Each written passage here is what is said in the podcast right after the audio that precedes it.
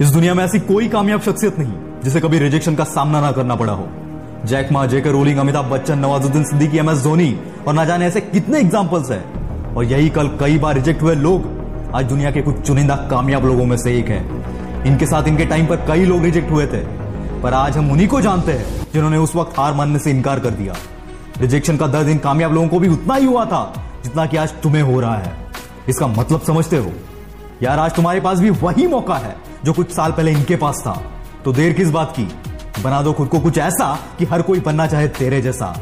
इतना बेहतर बनाओ खुद को कि ऊपर वाला मजबूर हो जाए तुम्हें कामयाब बनाने के लिए। और रिजेक्शन का मतलब यह नहीं कि तुम हार चुके हो। रिजेक्शन का मतलब है तुम्हें और एक बार जी जान लगानी होगी। भाई, याद रखना, हर कामयाबी का सफ़र रिजेक्शन से ही शुरू होता है। और कुछ लोगों का कामयाबी पर खत्म होता है। तो कुछ लोग रिजेक्शन में ही दम तोड़ देते हैं। आज की वीडियो में पाँच कहानियाँ मैं आपके साथ शेयर करूँगा।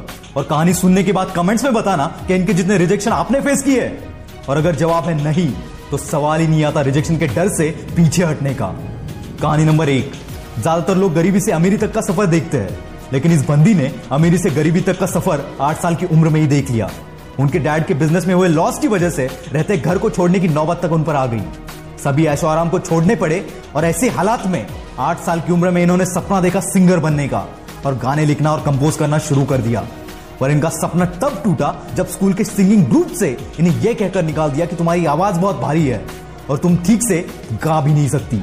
और इसी भारी आवाज़ की वजह से कई बार इन्हें रिजेक्शन का सामना करना पड़ा। पर यह बंदी तो हार मानने को तैयार नहीं थी। इतनी मुश्किलों के बावजूद इन्होंने अपना पहला एल्बम लॉन्च किया और वो फेल हो गया। दूसरा एल्बम लॉन्च किया और वो भी फेल हो गया। पर कहते हैं ना, जहाँ जिद है, वहाँ कामयाबी को भी झक मार के आना ही पड़ता है।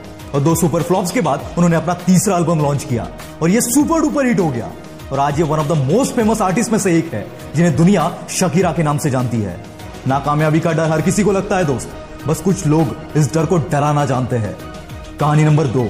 एक कॉफ़ी शॉप चलाने वाले बंदे ने सपना देखा पूरी दुनिया में अपने कॉफ़ी शॉप्स खोलने का।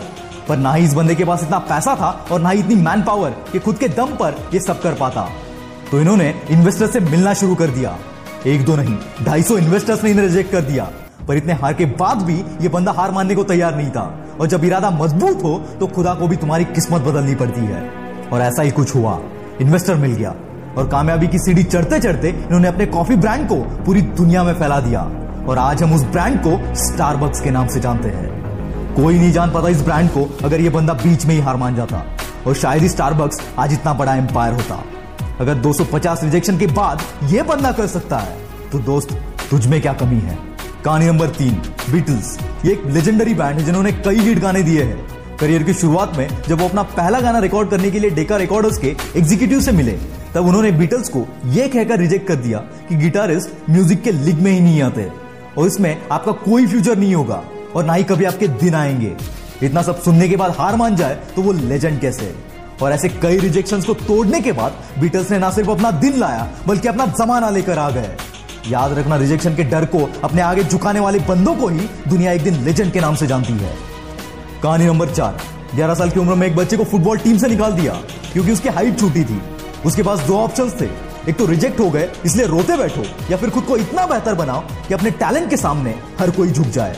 और उसने दूसरा ऑप्शन चुना, उस बंदे का नाम है लियोनाल मैसी जिसके गेम की आज पूरी दुनिया दीवानी है। चमत्कार रियल लाइफ में भी होते हैं दोस्त।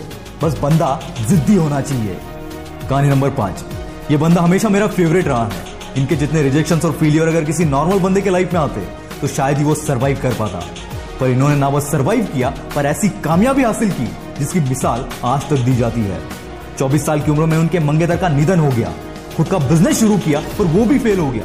एक के बाद एक, आठ इलेक्शंस में ये बंदा हार गया। और इतने रिजेक्शन के बाद ही was elected as the president of United States of America जी हाँ दोस्तों, मैं बात कर रहा हूँ अब्राहम लिंकन की। इतने मुश्किल समय में अगर इन लोगों ने हार नहीं मानी तो तुम्हें कोई हक नहीं बनता रिजेक्शन से डर कर पीछे हटने का। अगर डरना ही है तो उस रिग्रेट से डरो, जो टाइम निकलने के बाद होगा। नाम एक दिन में नहीं बनता दोस्त, पर एक दिन ज़रूर बनता है, और उसके लिए हज़ारों रिजेक्शन से भिड़ने का जिगरा अंदर होना चाहिए।